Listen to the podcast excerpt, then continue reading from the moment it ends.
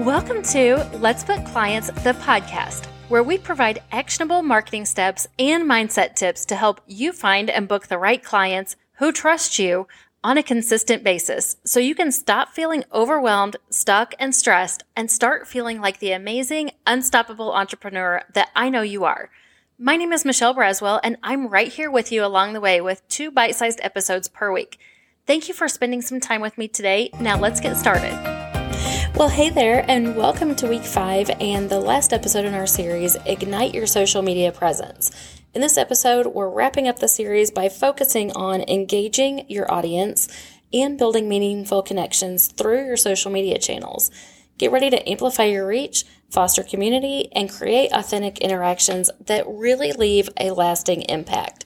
So, first part of this topic is to create compelling posts. Make sure that you understand your target audience. That is key. Understand their interests, their preferences, and their pain points.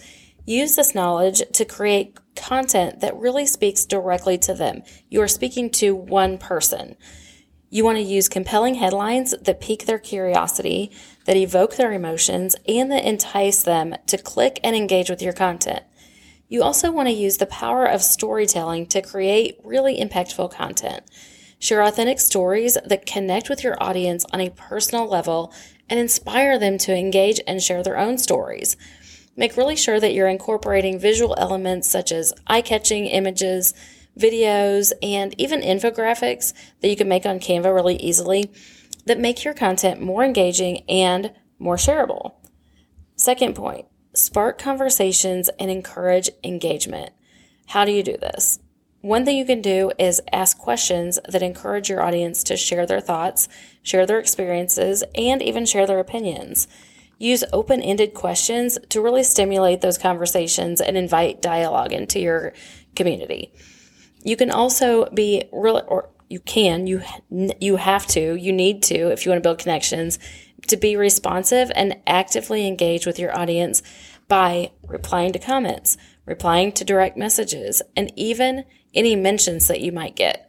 I can't even begin to tell you the difference in the connections that you'll make just by replying to these three things. The differences in the relationships that I've built with others who reply versus those who either just throw up a like or don't even respond at all is staggering. I mean, this is something that really makes a difference in your business. You want to show genuine interest in their contributions and make them feel valued. Always schedule regular times to engage with your audience and allocate dedicated time to respond to comments and messages promptly.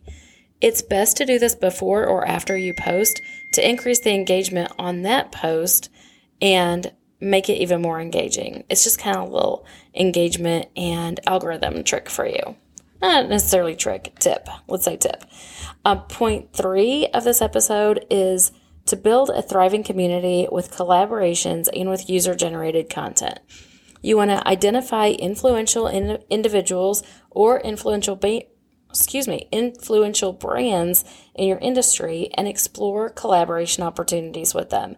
This can include guest blogging, co-hosting events, or even co-hosting webinars or workshops, or cross promotions to expand your reach and to tap into new audiences. Inspire your audience to create and share content related to your brand or your industry. We talked about this a little last week. This can be through things like branded hashtags, challenges, or contests. Showcase and celebrate this user generated content, and it builds a sense of community and it fosters engagement. You can also engage with industry related conversations. Participate in industry specific conversations, chats, or even forums to establish yourself as a thought leader and build connections with like minded business owners and potential customers. Here's your hot tip for this episode regularly monitor and track engagement metrics to assess the impact of your efforts and so you can address, adjust your strategy accordingly. I recommend at least once a month. If you have the planner that I recommend by Shelly Ontis, it's called the Marketing Planner for Entrepreneurs. It even has a place for monthly stats so you can look back at the year and it also gives you a reminder to check your stats. It's kind of a win win, or it's definitely a win win. I hope through this series that you've gained valuable insights into creating really captivating content fostering engagement, and building a thriving community on social media. Just always remember that social media is not just about broadcasting your message. It's about building connections and it's about fostering authentic interactions. The reason why social media can feel so frustrating is because it feels like you're spending a ton of time posting into a black hole and not getting a return on it. But if you focus on providing value and on sparking conversations and on cultivating a sense of community, you're going to have loyal followers, you'll be attracting new customers, you will start really high value collaborations, and you'll be positioning yourself as a trusted authority in your industry.